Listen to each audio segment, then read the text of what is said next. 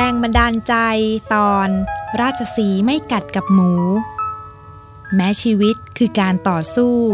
ศัตรูคือยาชูกำลัง แต่ในบางครั้ง การตัดสินใจที่จะไม่สู้ อาจต้องใช้พลังใจ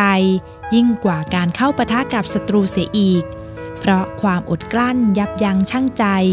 ย่อมมาจากกำลังใจที่เข้มแข็ง ไม่น้อยไปกว่าความกล้าหาญเลย ราชสีตัวหนึ่งอาศัยอยู่ในถ้ำณป่าหิมวัน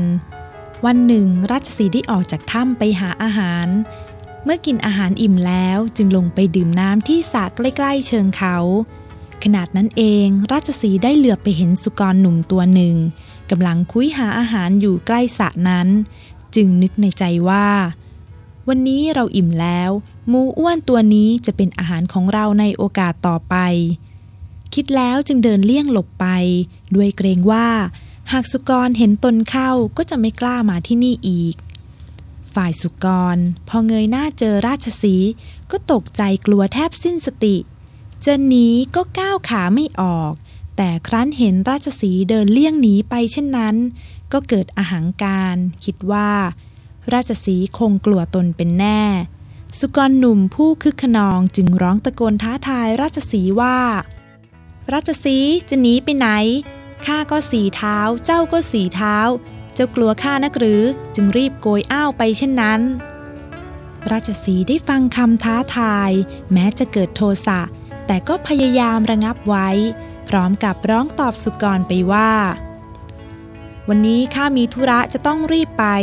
มิอาจอยู่ต่อกรกับเจ้าได้ แต่หากเจ้าอยากสู้กับข้าจริง ๆ ก็ขอให้เตรียมรับเขี้ยวของเจ้าไว้ให้ดี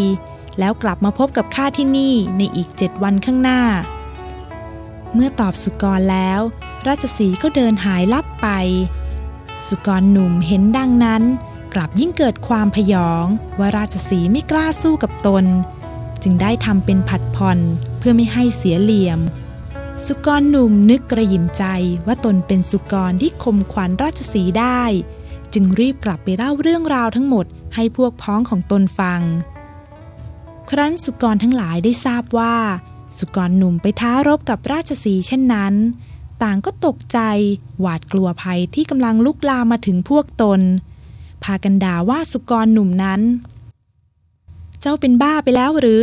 แค่ถูกหมาไล่ เจ้าก็วิ่งก้นขวิดแล้ว ยังอุตริไปท้าทายราชสี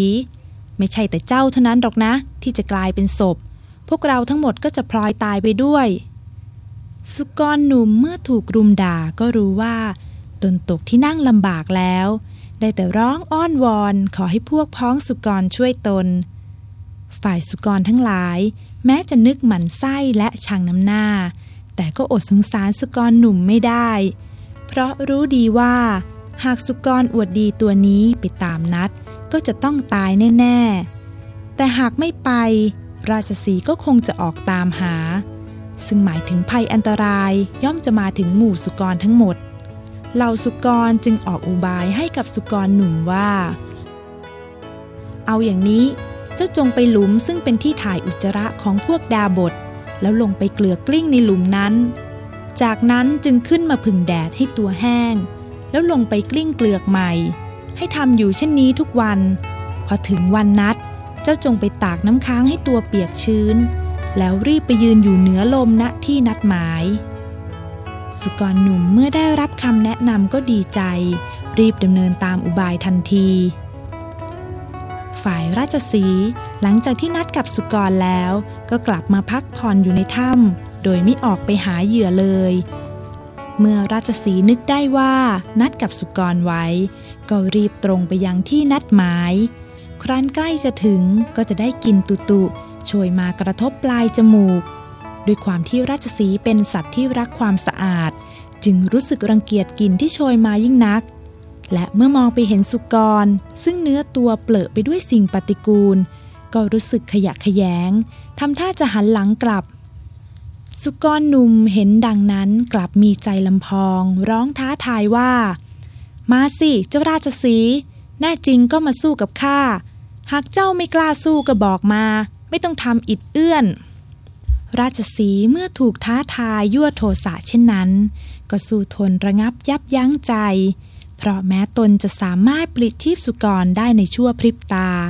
แต่ก็รู้สึกรังเกียจในปฏิกูลของสุกรนั้นยิ่งนัก ได้แต่ข่มใจตอบไปว่า เจ้าสุกรสกปรกเล่กลของเจ้านั้นดีจริง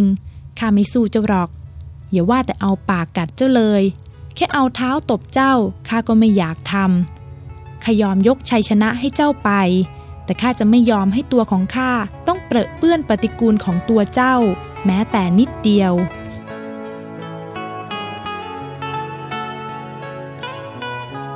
ท่านผู้ฟังคะน่านับถือราชสีเจ้าป่า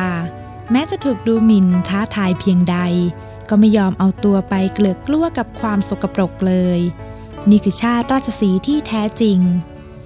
การดำเนินชีวิตของเราในทุกวันนี้ ขอให้เรารักษาความดีอย่างสม่ำเสมอ ดังเช่น ราชสีที่รักษาศักดิ์และสีของตนอย่างมั่นคง ยามใดที่เราต้องเผชิญกับคนพาลเผชิญกับการดูหมิ่นท้าทาย ขอให้เราใช้สติพิจารณา อย่ายอมสูญเสียเวลาและความดีไปราวีกับคนพาล จงเป็นเช่นราชสีผู้อดกลั้นยับยั้งใจตนไว้ได้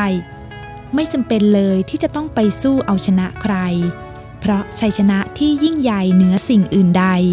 ก็คือการชนะใจตนเอง